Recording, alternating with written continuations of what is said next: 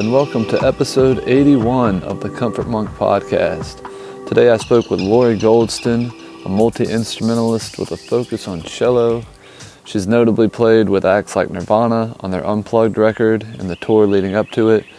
She's played alongside David Byrne, she's scored films for Lynn Shelton, and worked in just numerous mediums, all of which she's done amazing work in. It was uh, great chatting with Lori. She was a pretty gracious guest and went into great detail about the nuances of working in this eclectic world of music that she's put herself into. Um, but it was a great conversation. I think you guys are going to really enjoy it. Thanks for hanging out. This is episode 81 of the Comfort Monk podcast with Lori Goldston.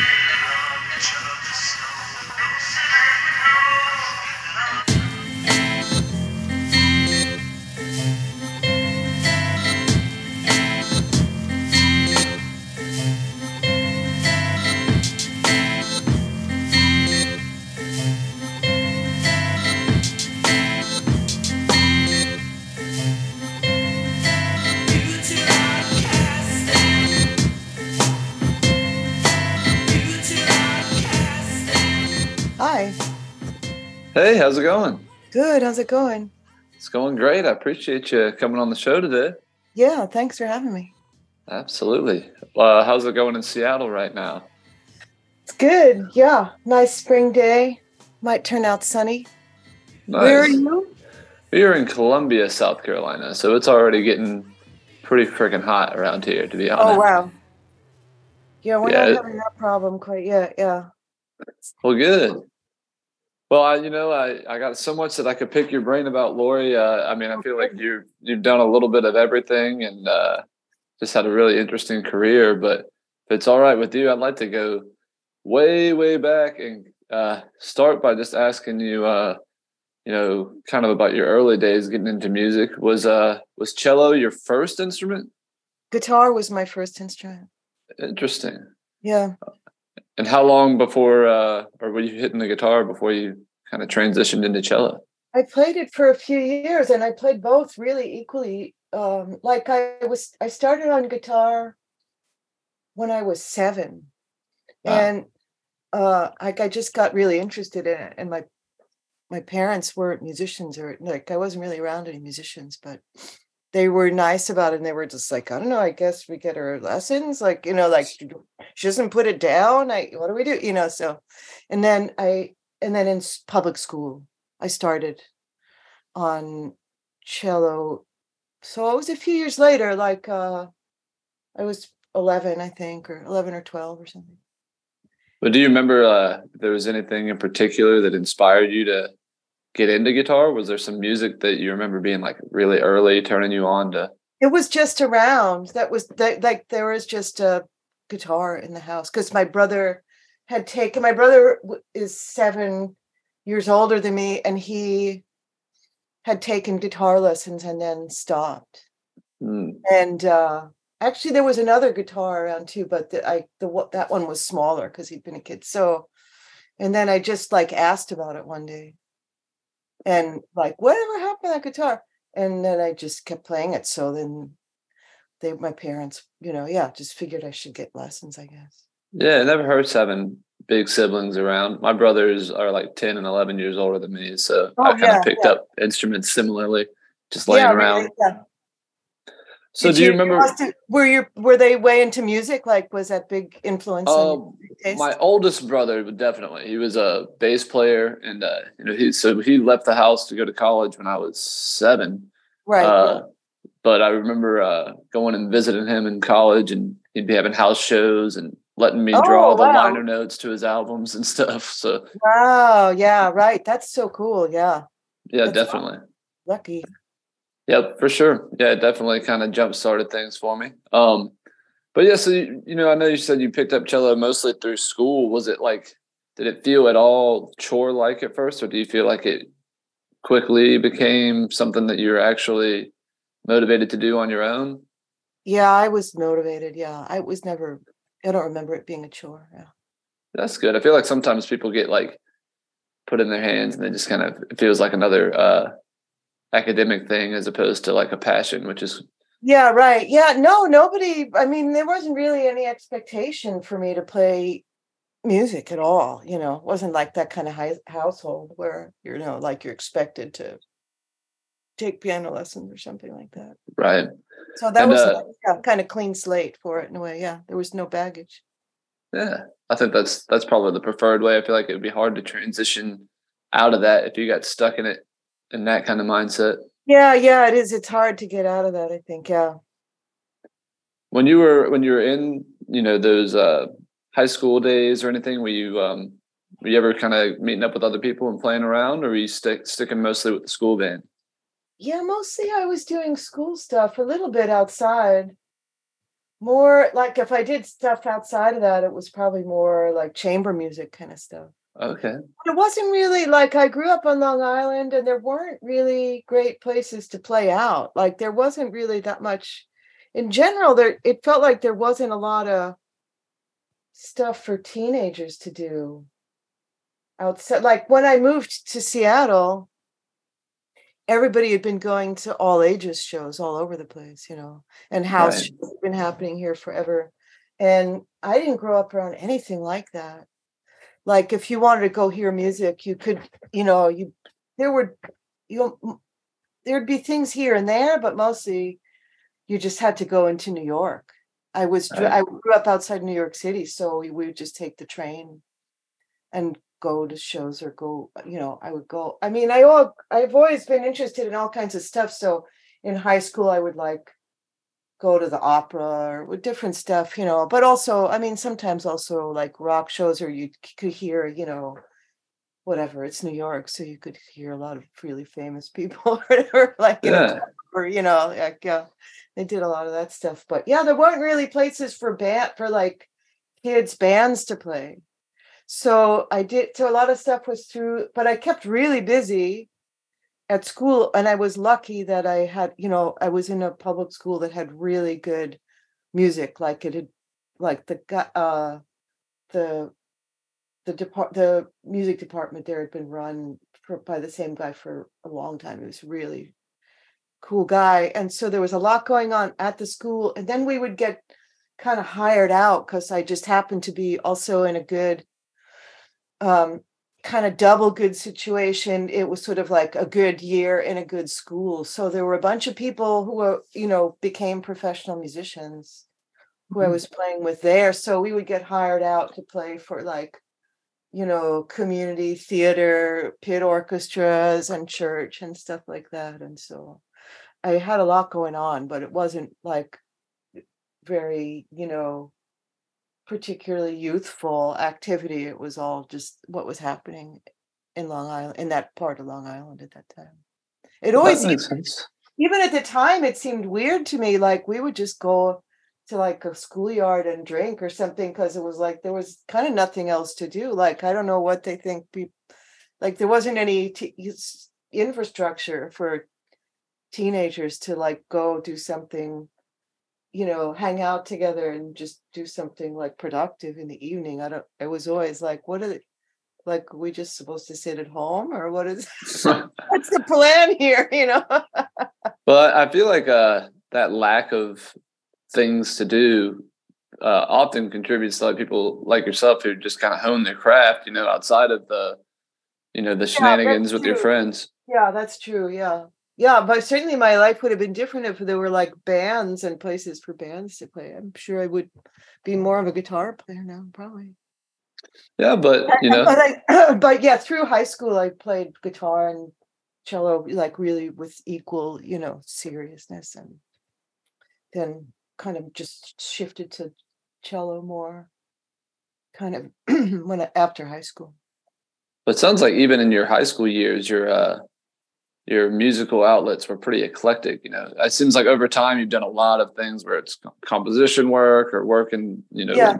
alongside plays, and it seems like you kind of started doing that early on, very, very yeah, unpigeonholed. Totally. Yeah, yeah, totally. Uh, yeah, I always was really interested in a lot of different kinds of music and like really, yeah, uh, just kind of on fire with that.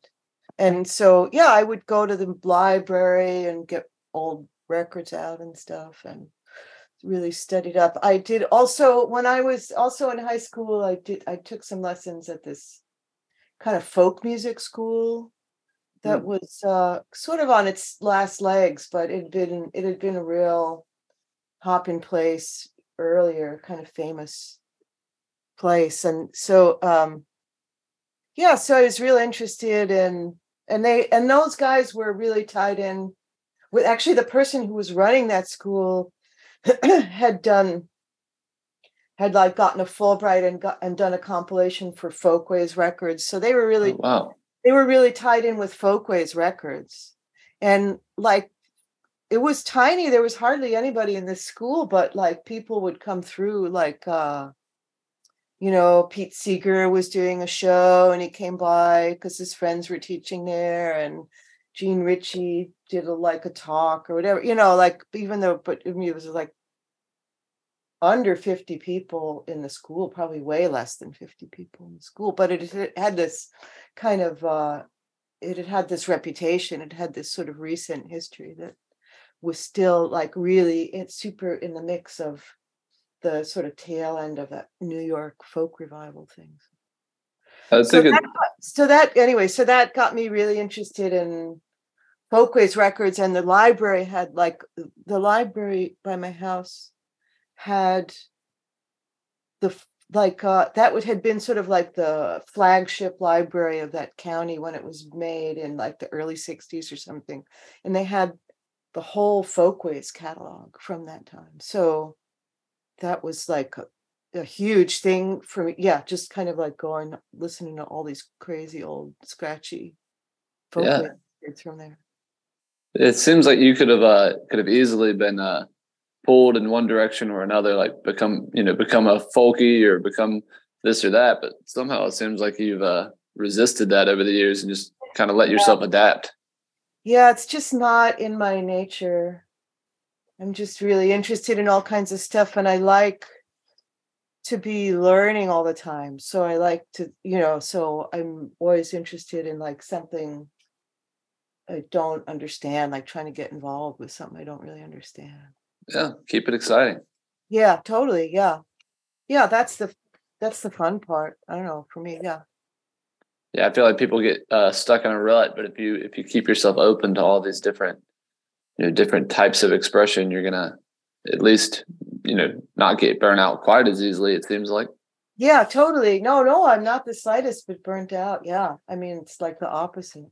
And That's awesome. Um, yeah, it's cool. I know it's really lucky. I feel really lucky.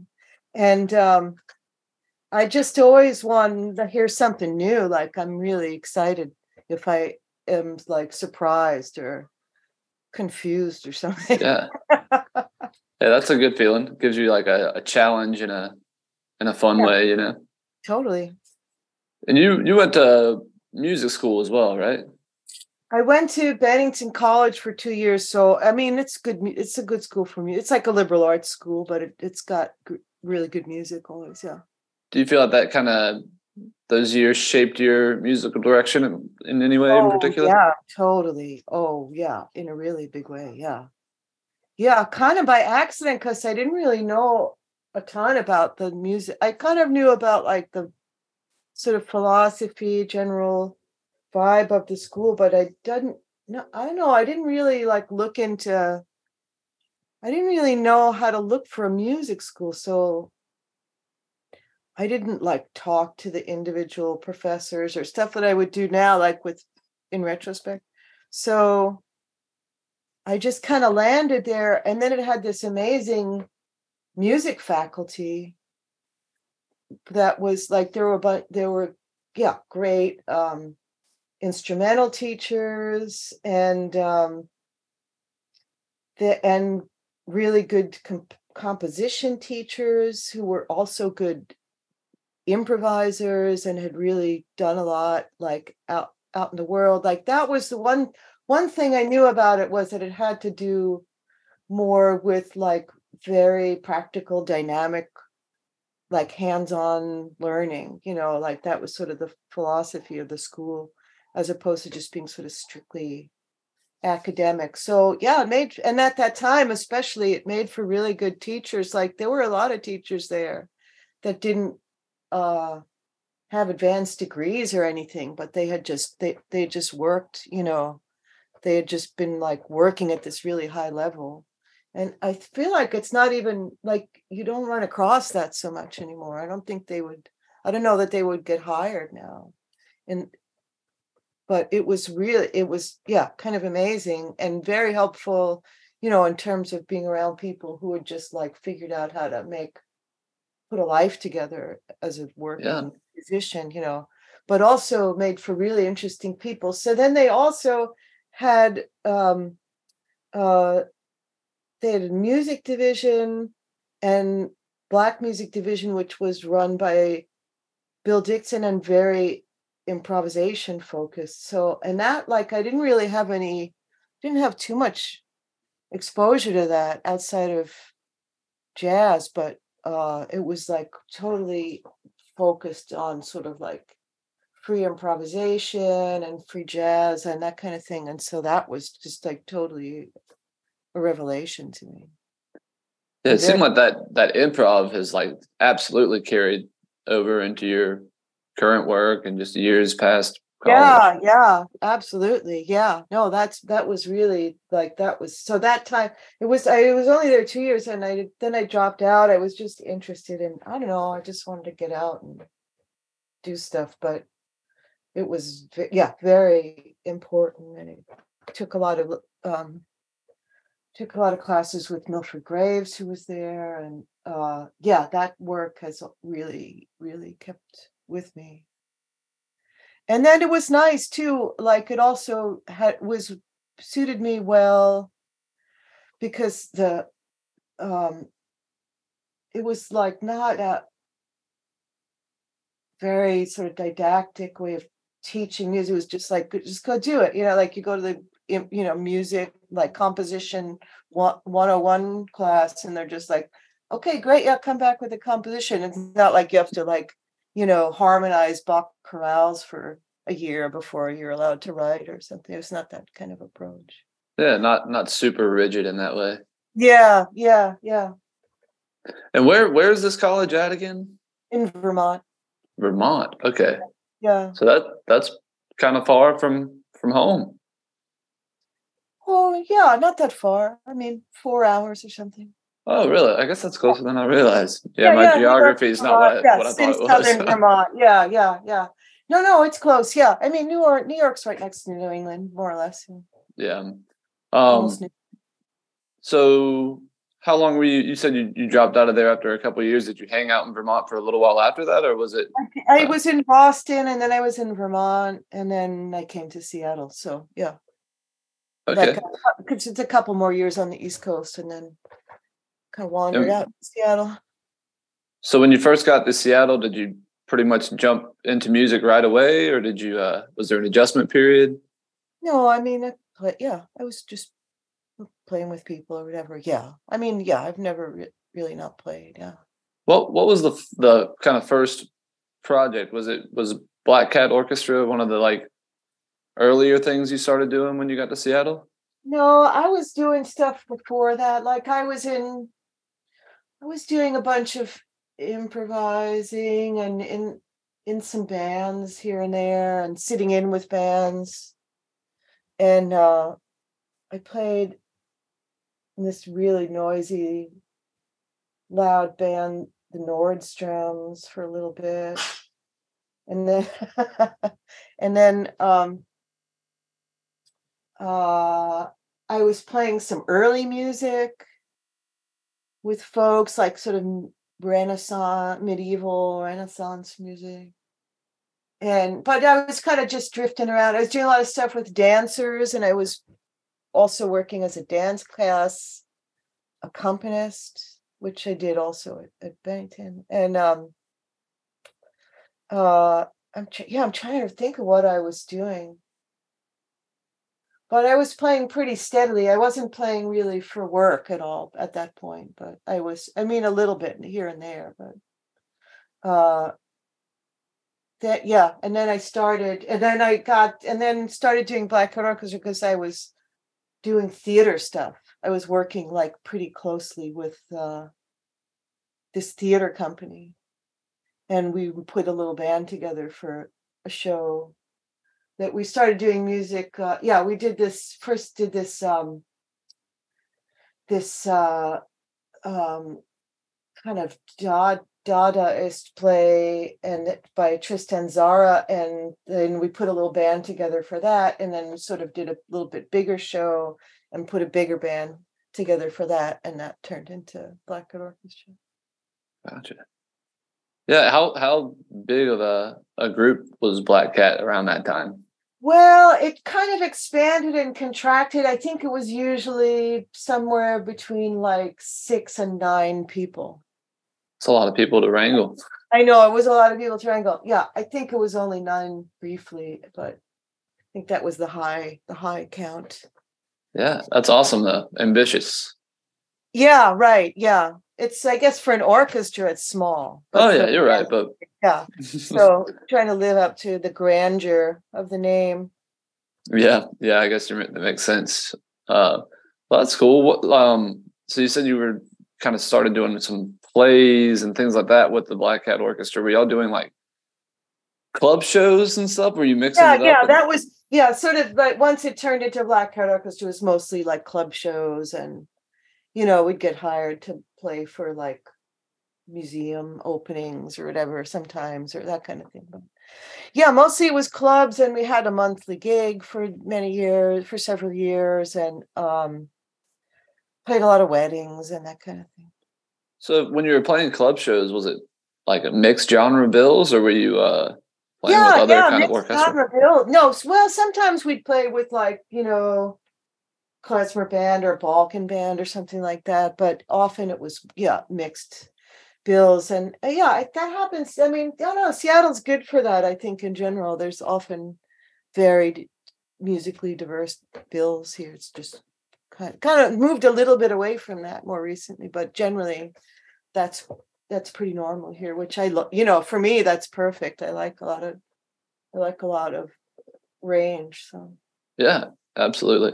And hearing that you you know you said you played in that that noisier group uh, early on and whatnot, I feel like there's especially in I mean all over, but in Columbia in particular, there's like a it's kind of like a deep history. There's almost always one band, rock band in town that has a cello in the mix, and I feel like it's a it's just an interesting like staple of the scene, and I'm sure you've seen a lot of it too.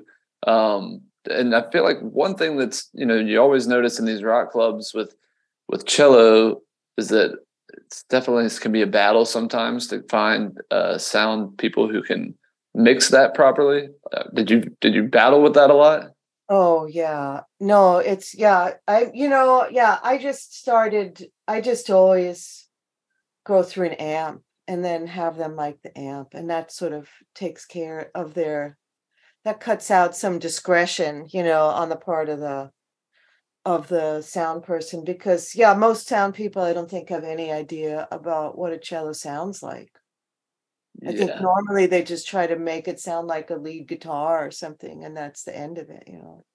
Well, and if you're just close miking it against you know a Marshall half stack or whatever large, oh, Yeah, there's no way. Yeah, yeah, yeah. You just have to. Yeah, you just have to pay some money for a good pickup. I mean, it's just terrible. Like everything's just. It's like having a boat or something. Like everything's expensive. You know. You you know what I mean? Like if if uh, for cello. So, but you just have to lay out some money for a really good pickup, and um, and cut out the variables. You know. So yeah, I would never under it. And I mean, maybe if I like, I really really knew the sound person or something. But other than that, I, you, a lot of people just run direct into the.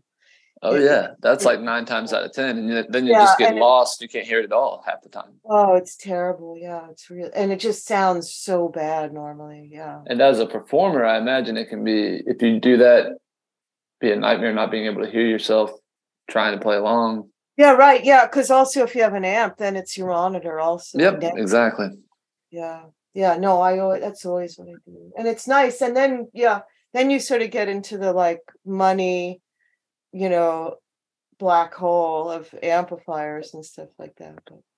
Yeah, Yeah. but But but it's worth it. It's pretty fun. I was really not a gearhead at all for years and just had the same amp and it was really good. And then I just got sucked in. I mean, not like I have a ton of gear, but I have Yeah. you know, a bunch of amps and they're just also they're just around, you know, like Seattle's really a rock town and there's just a lot of good gear floating around and somebody's, you know, selling it cheap because they're going on a trip or whatever. And yeah, so- Yeah.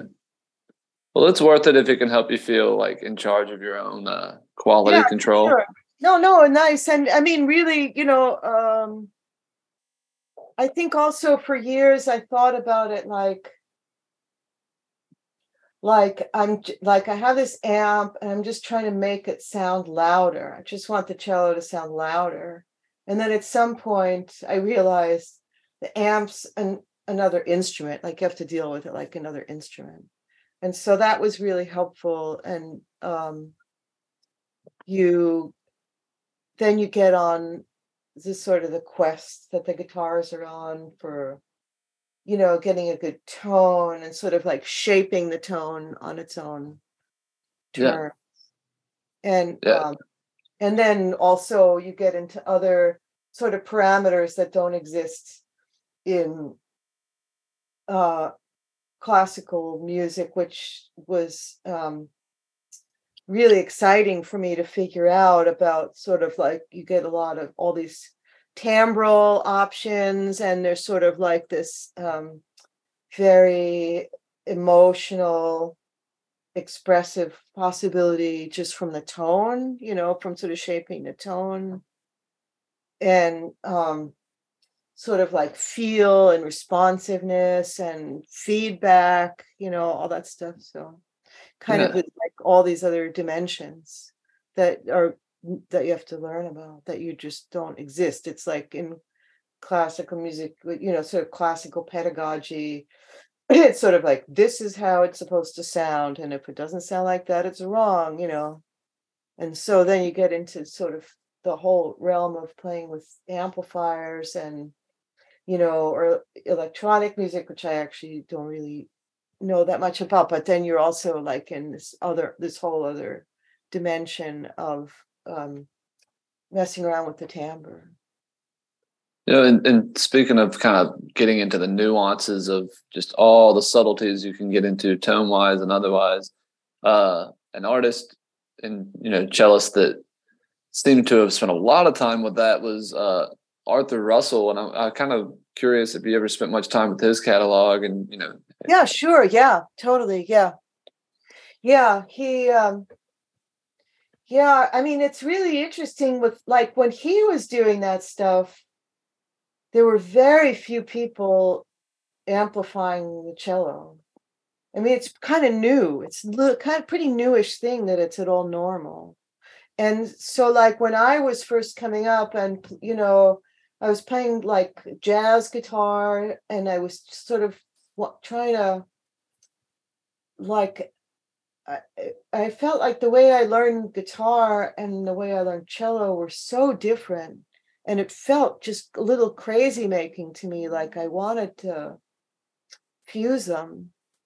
And um, so in high school, I started looking around a little bit about amplification, and there was almost there were almost no options and so everybody kind of had the same setup really. Like also i remember playing some stuff that from the 80s i think or maybe 90s i think it was 80s that deidre murray was on and everybody i can recognize the gear that they have because it was just like there was nothing else available. There's this one pickup that they mostly made for bass underwood and then everybody used a polytone and dry no effects, no reverb. And it's really nice sound, actually. I got really excited, you know, because I've been sort of through tube amps forever and stuff. And then I was just like uh, listening to when I was listening to that, uh, to the stuff that Deidre Murray was on, that my friend um, Greg Campbell was doing some, um, we were playing some, uh, I think it was Henry Threadgill charts that he had transcribed. And I yeah got really. I still am tempted, even though I have a bunch of amplifiers already. Tempted to get one of those little polytone amps that they used, and it was like that. Yeah, it sounds great. Just solid state, just totally dry, just right up against the speaker. It's actually mm. really lovely. Yeah.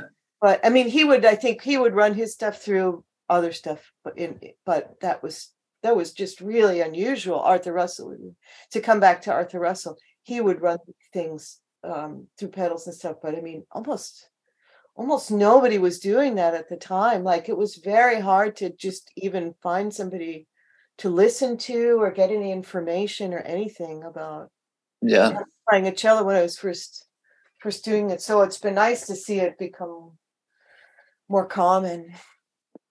Well, I think one of the things that uh, that made me think of Arthur Russell and in chatting with you is just that you know he has records like World of Echo where he's manipulating it so extensively, um, but then he's got you know work where you know, those recordings have kind of surfaced where he was playing alongside Talking Heads in a more traditional. I mean, with a rock context, but you know, yeah. less manipulated. Um, yeah, right, right, right.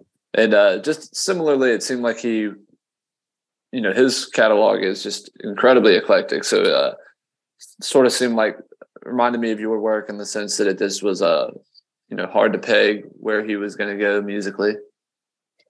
Yeah i mean i you know i discovered him relatively late in life. I didn't he so he, he wasn't like a in big influence or anything right. like that. Although i mean he's you know he's like of a like his generation, you know, I grew up outside of New York and sort of like the the um the realm that he functioned in and sort of the frame of mind was certainly a big influence like those that the you know those were like the you know cool grown up working artists when i you know generally that that world that he was in was really um, had a sort of a big like psychic influence over me as a mm. kid. You know? Right.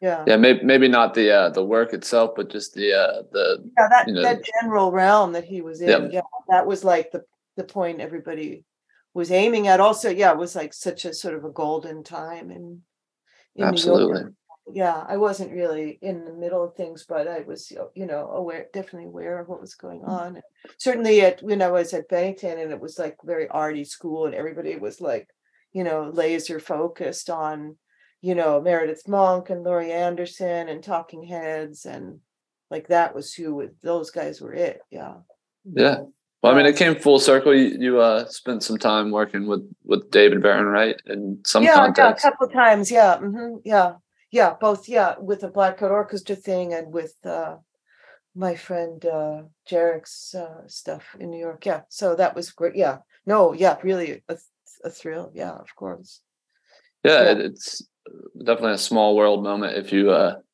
you know if that yeah. wasn't even necessarily something that you were super tuned into and then it just kind of ends up being in your orbit just because yeah, of the totally yeah right it just makes sense right yeah it's cool yeah well, um, I know you mentioned that you had worked with Chris on that uh, that play early on. I mean, uh, is that was that sort of the natural transition for him uh, bringing you in to work on the unplugged sessions and all that? Oh, then I didn't work on a play with him. That oh, was oh, okay. um, no, no, that was uh, that was sort of a friend of a friend, and um, he had uh, he had, I think, contributed some money to this kind of public art project that this gal Beliz Brother did. Um, that ha- that sort of was about the war in the Balkans, hmm. and that involved a lot of cellists. She had people come and play cello, uh, and it was sort of a um, referencing. I might. I think I have the guy's photo. Let me look. Hang on a second. Yeah, take your time. Since we're up here in my attic. in my All right, I found it. Yeah, well, it was on the walls. So this is uh, Vedran Smailović. I should remember his name because, um, and it, it, the photo dated 6th of September, uh, 19. Oh wow!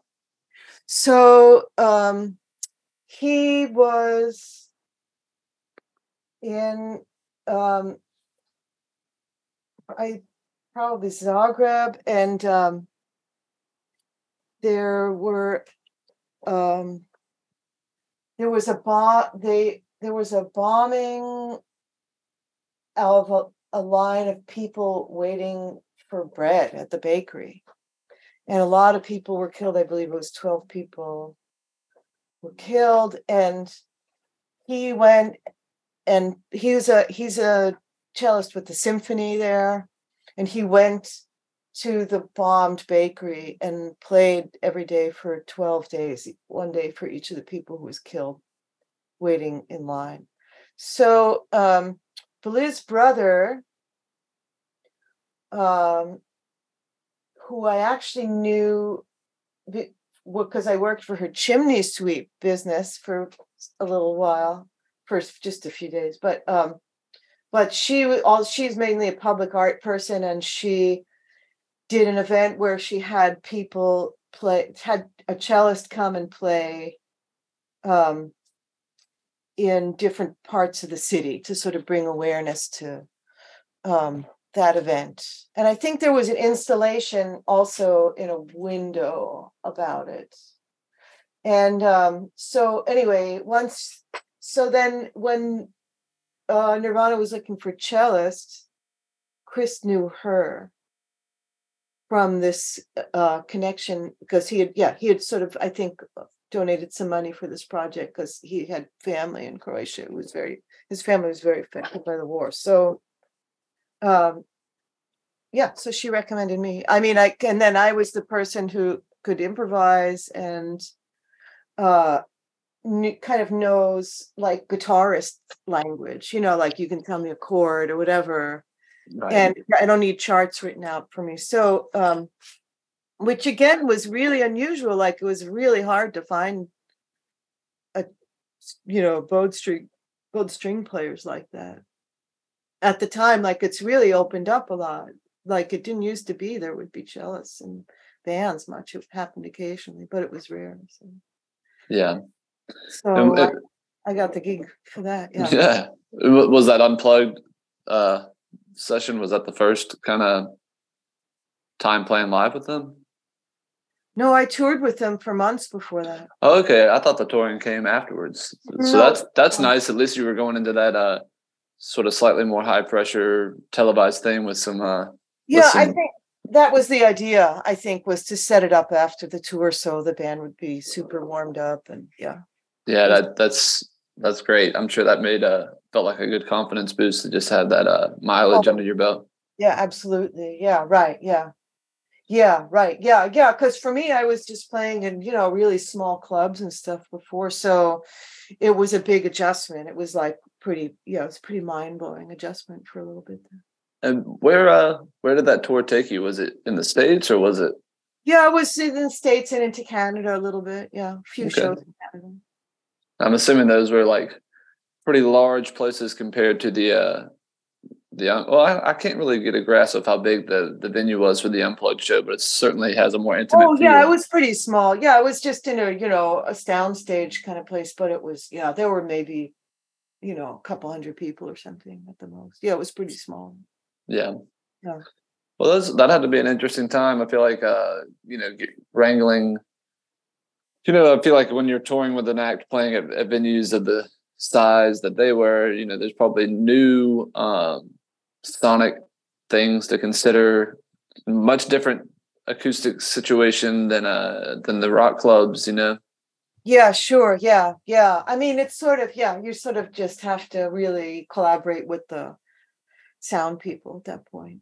It's kind of their yeah. kind of their deal. Yeah, yeah but it was you know yeah i mean it was yeah it was nice it feels a little you know it feels kind of constrained i mean it feels like you sort of have to stay in the same template and you have all these people you, can, you know it has to be the same song order every day and people want to hear it like on the record or whatever and it's yeah. a little constrained so i saw i remember on that tour watching somebody when we were in montreal somebody gave us a video that we watched on the bus of like the last time they played in montreal when it had been for like one or 200 people or something and it looked a lot more fun to me to be honest. Yeah. it just was really loose and anything could happen and there's you know there's yeah it's you just can't it's not there's only a, like a set number of things that can happen in a big you know stadium kind of show. Yeah i mean there's got to be pros and, and cons to that kind of growth with, without question. Uh do you remember were there any um opening acts on that tour that stood out to you that you enjoyed playing with Oh, there were a lot of oh yeah, no, it was amazing. Yeah. Oh, it was great.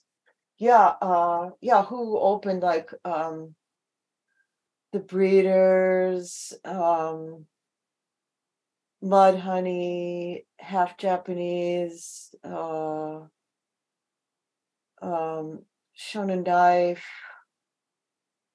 uh come yeah, no, it was great. I mean, it was amazing it was real that was the yeah that was like the, yeah kind of the best part of that tour was awesome. I we got to know a lot of people and then also uh just got to watch them like really study them you know like side of stage you know every night yeah that was really yeah.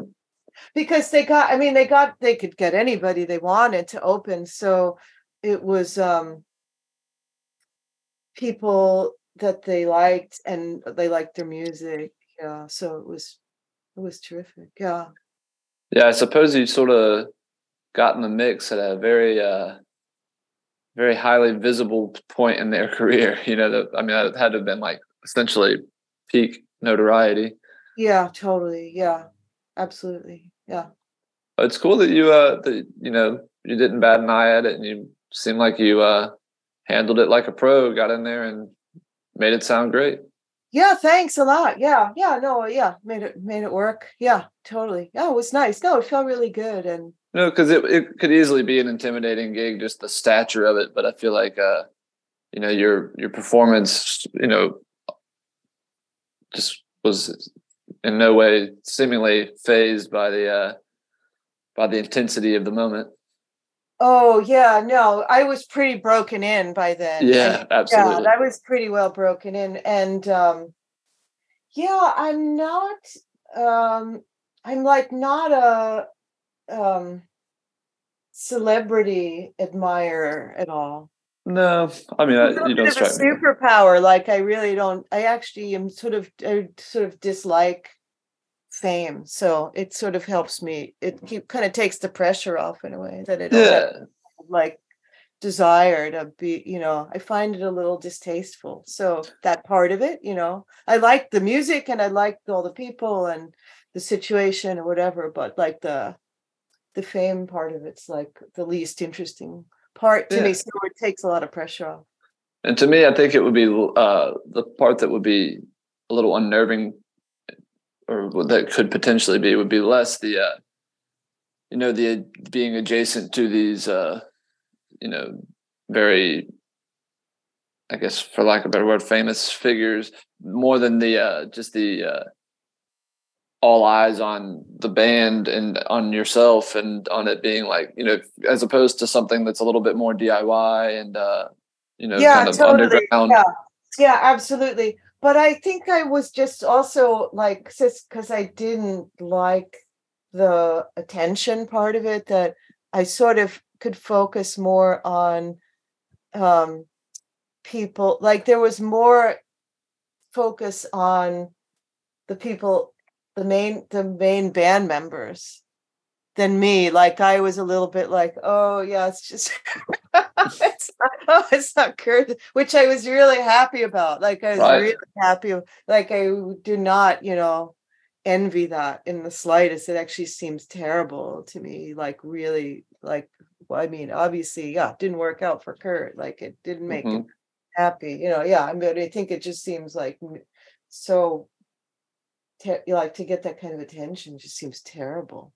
Yeah, I feel like yeah. you know. It's funny that I. It's a little ironic. I ended up in that situation, but it's a little bit of a superpower, I think, to just not be phased by it. Yeah, and I mean, if you know, if you came there to to play, not to yeah, not to be like performative or be a you know be a part of the the swirling chaos of uh, yeah yeah yeah you know just that i mean it's just hard to understate how large the group was at that time and it's it could be a distraction from the from the performance on the musical side if you're constantly having to deal with that. So yeah i'm glad that you were able to kind of stay where you wanted to be and just be a yeah yeah and i just sort of dipped in and out of that world like i've never been in that you know never really had any desire to be in that situation again. I just kind of went back to you know i came home and just went back to doing whatever weird stuff i was doing yeah, yeah and it was never you know a couple times i got asked to do things but i was like i have you know working on a puppet show so i can't go on tour or whatever because also those kind of shows like if you uh oh those kind of tours you they really want you to set aside like two years of your life which i just was never interested in putting my own work aside for two years yeah. And like you said i mean it sounds like you like work that's a little bit more uh malleable and not kind of constrained to the set list and uh you know, yeah. kind of repetition that can come with a rock tour. Um, yeah, yeah. The, I mean, yeah, the idea of playing the same set for two years is like totally unappealing to me. Well, I mean, yeah. however good the set is, yeah, but yeah, and I feel like, uh, you know, it, it, I feel like it's always charming when people can have these high profile gigs, but don't necessarily hold it in higher esteem than the uh, than the passionate less uh, visible projects. You know, I mean, it kind of oh, all yeah, yeah. little bit yeah. of an all art, maybe not all art created equal, but you know, uh, not at least not have it be defined by public opinion, which I think is important. Yeah, yeah, totally. Yeah.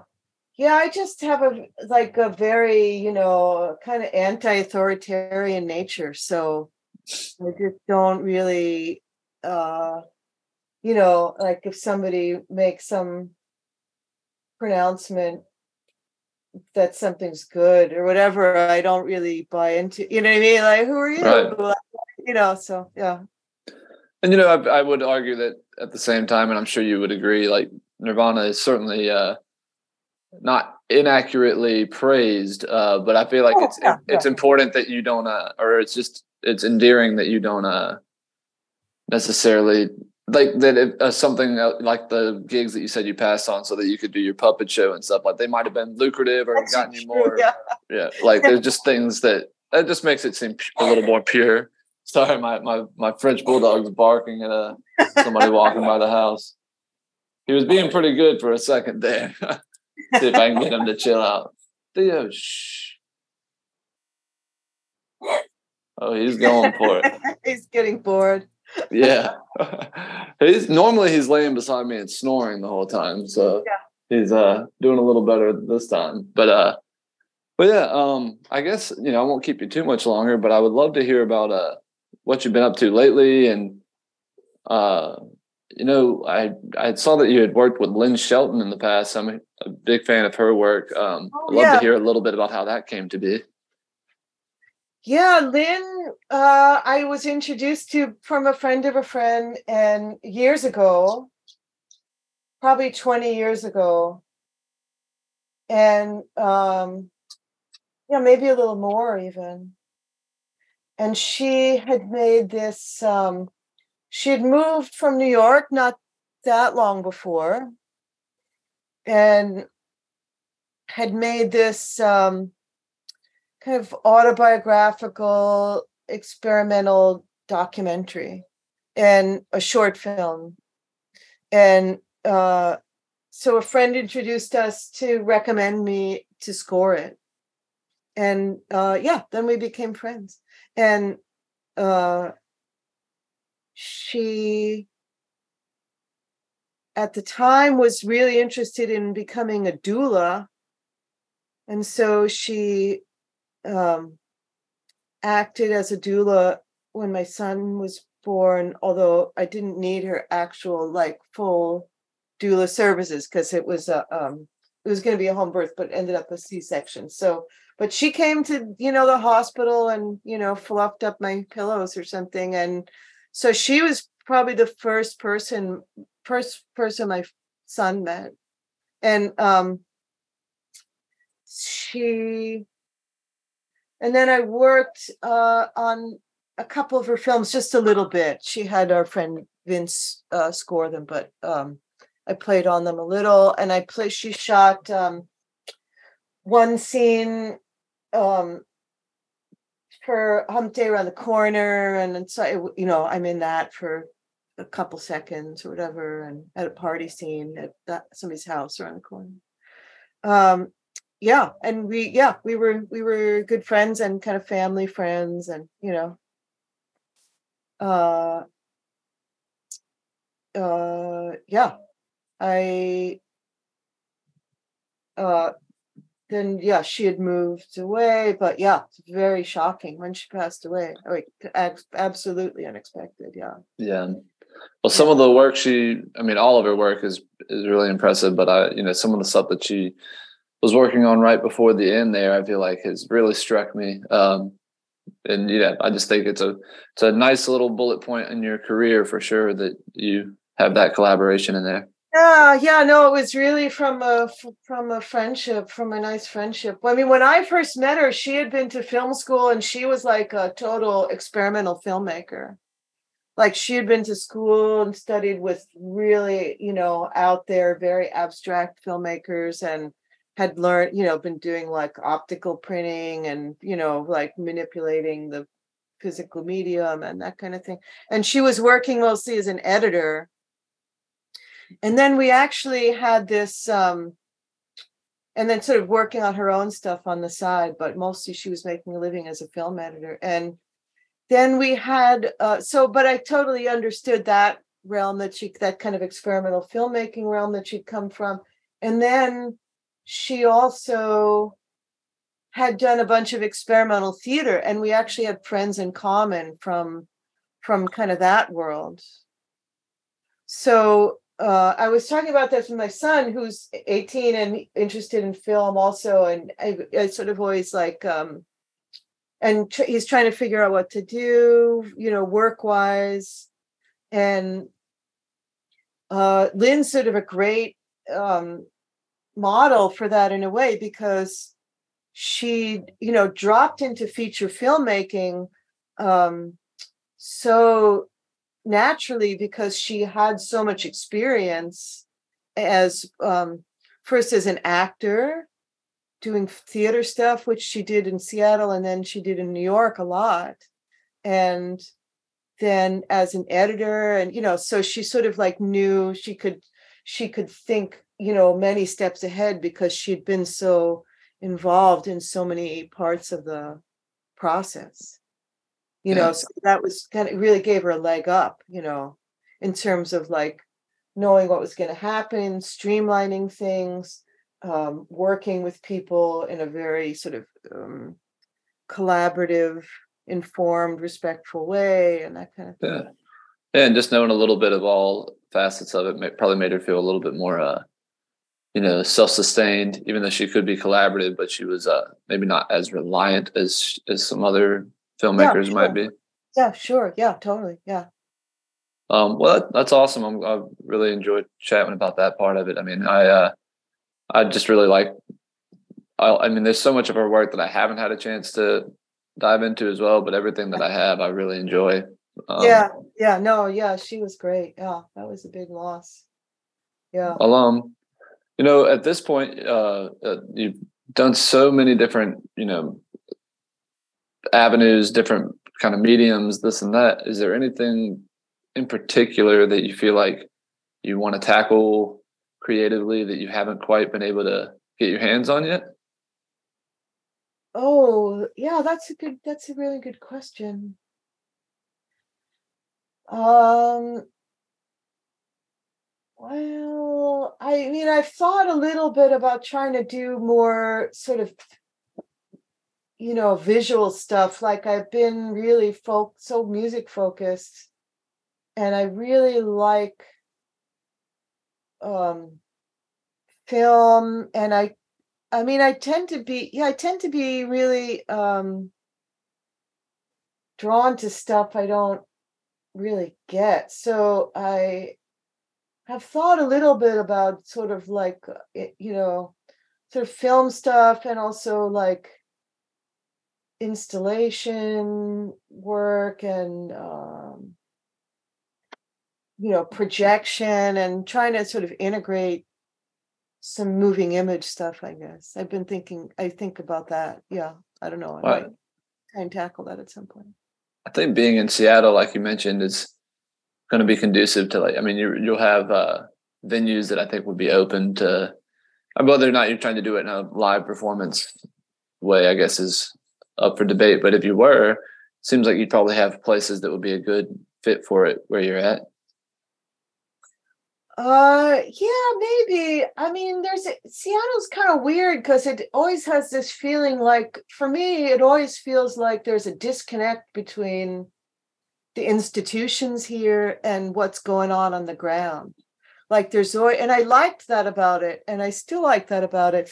Like just sort of organically boots on the ground there's just great stuff always like really good people working and then the like if i go to other cities uh, you know my friends can just like call the art museum and set up a show like they are there's like um a relationship between the people working at art and the administrators and sort of bureaucrats and institutional people and here it's like a it's like a wall so really that's, that's surprising I know it's really weird. It's always been. At first, I thought it was sort of charming when I when I moved here because in like if I went to like I lived in Boston before I was here, and the people there were really you know focusing on the institutions and like how to sort of get an in. And here, everybody was just like they don't give a shit about us. We're just going to do whatever we're doing, you know. And uh, that has only increased since I've lived here, which in a way is fine, but in another way it's gotten so expensive here. It would be nice if there was actually real institution, like substantial institutional support for artists here, but it's really bad. It's really, really bad. Yeah, I guess. Yeah, that, that's that's actually a little shocking to hear. I, I wouldn't have wouldn't have thought that. Yeah, I know it's weird. Yeah, yeah. I think it's partly just like uh classist, you know. Uh, Rough. classist, yeah. So um anyway, that's my experience of it. But uh so I don't really have that many places to do that stuff. I mean, I could do them in like somebody's storefront gallery or something like that. Like I guess you're um you know, you're kind of a hop, skip, and jump away from other towns that might be a little bit better about it. I don't know. Yeah, maybe totally. maybe yeah. maybe your Portland's or your I mean those are all getting to be expensive places too. So you oh, might find some of the same same problems, but uh I'm not sure, yeah yeah but i kind of just am yeah i like you said i sort of like just diy world by nature it's just more fun you can do whatever you want and it's kind of smarter i think and the people are more fun and it's just kind of more creative environment so yeah uh, people rail. often say it's uh one of the best things you can do for your art is like uh kind of make it not your uh your entire means to an end in terms of financially or keeping yeah, it DIY to a degree. So yeah, yeah, that's totally reasonable approach to take. Yeah. Just you know, uh, you don't have to worry about what how something is received if you're uh, if the pay behind it isn't uh, going to keep your lights on. You know. Yeah, no, there's something to be said for that. I've managed to kind of work it both ways, but it's pretty rare. Yeah. Yeah. Like I, well, I whatever I want, but make a living at it. But it, you know, I'm always yeah. it's a compromise for sure. Yeah, and, but I think uh, the uh, the art is benefited from it along the way, so that compromise is, is worth it. Yeah, that's the important thing, huh? Yeah. Yep. Well, I have to say that those drums you got behind you are are gorgeous.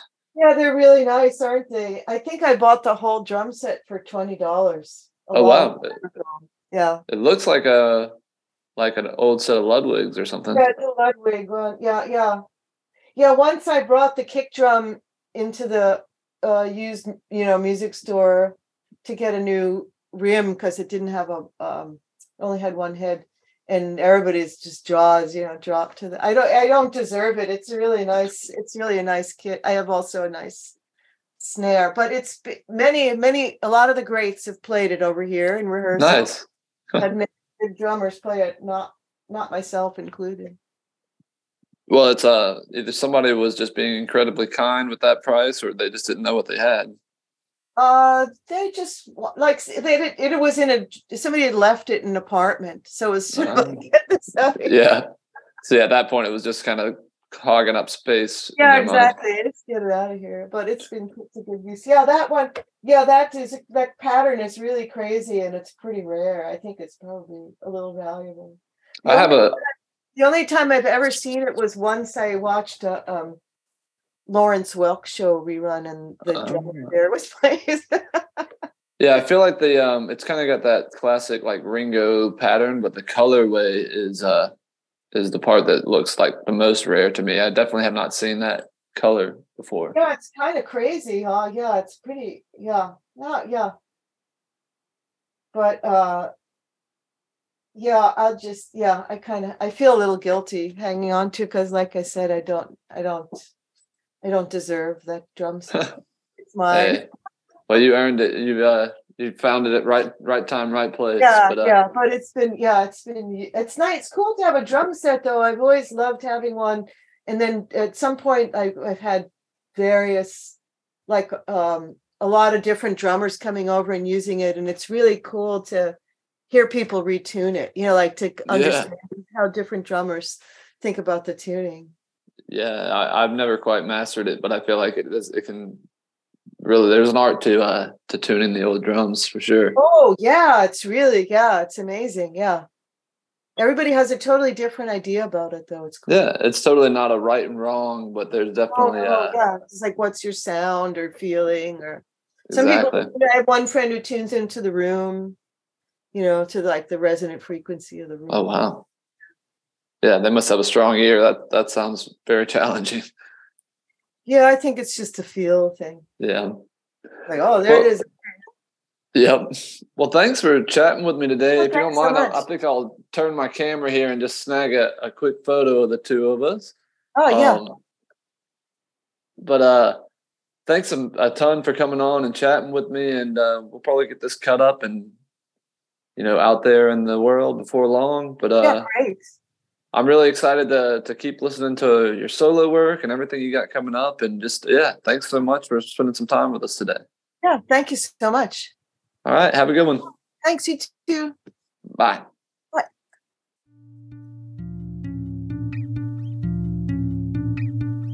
This has been a Comfort Monk production.